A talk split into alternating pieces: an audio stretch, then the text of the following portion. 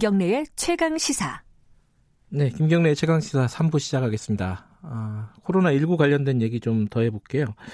대구 경북 지역이 걱정이지 않습니까? 지금 주말 사이에 대구에서만 확진자가 1000명 넘게, 1200명 넘게 나왔습니다. 어, 이 주말 사이에 확진자들 중에 대구 대구 지역이 대구 경북 지역이 한 80%가 넘어요. 어, 이게 계속 이런 사, 상황이 계속될 것인지도 걱정이 되고 있고요.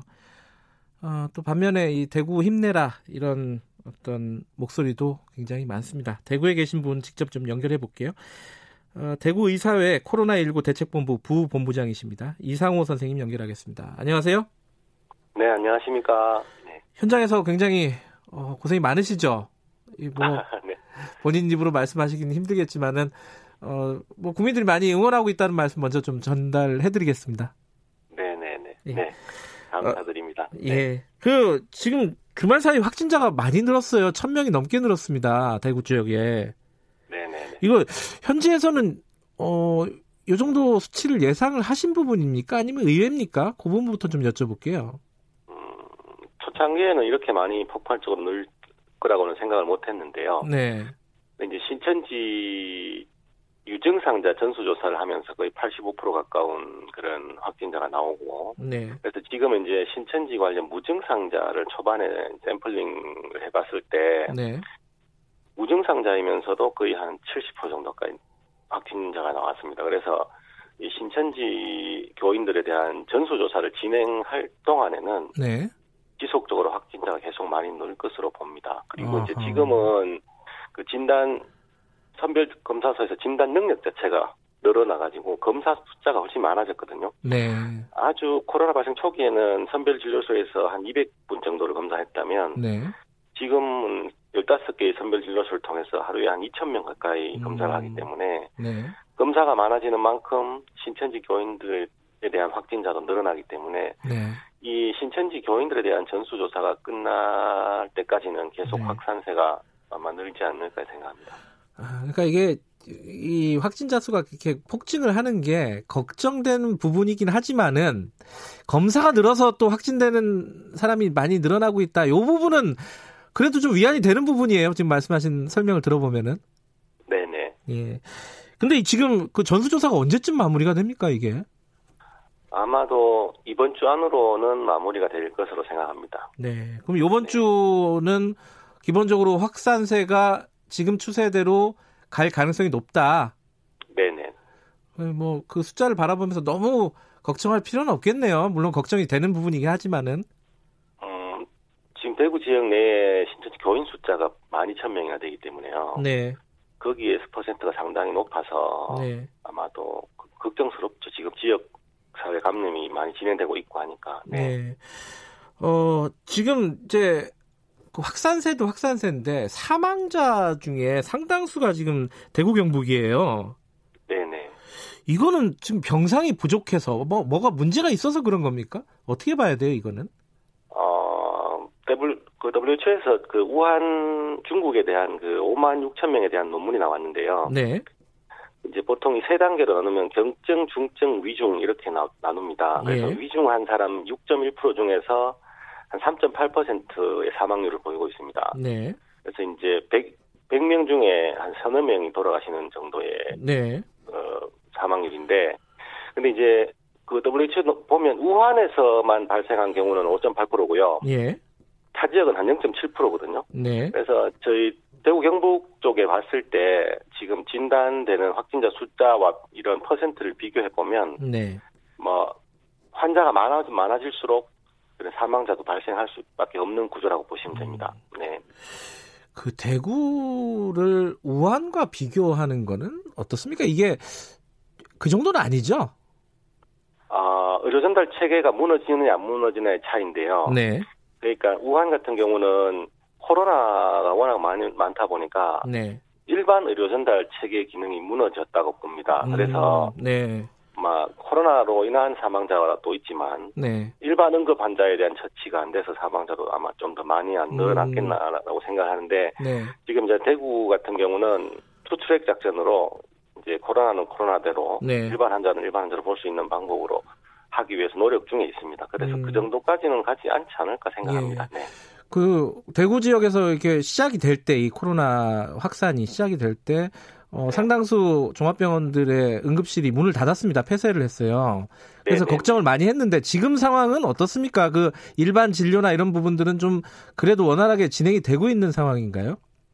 음, 이게 이제 질병관리본부에서 네. 계속 이 기준을 만들어 주고 있는데 네. 지금은 이제 의사의 이제 지- 즉 밀접 접촉하거나 간접 접촉에 대한 의사 기준이 좀 네. 완화가 좀 됐습니다. 그래서 음. 이제 무조건 14일 동안 격리를 한다거나 병동을 뭐 거의 그다 폐쇄한다거나 하진 않고 네. 지역 지역의 그 어느 정도 그 방역을 통해서 다시 네.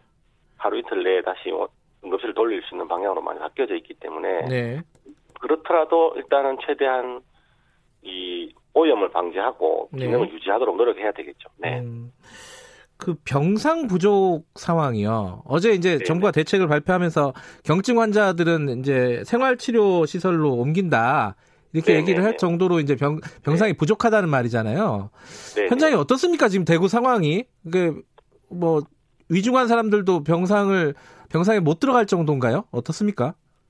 아, 초창기에 예. 이제 우리 질병관리본부 기준에 따라서 네. 확진자는 입원 치료가 원칙이었거든요. 네.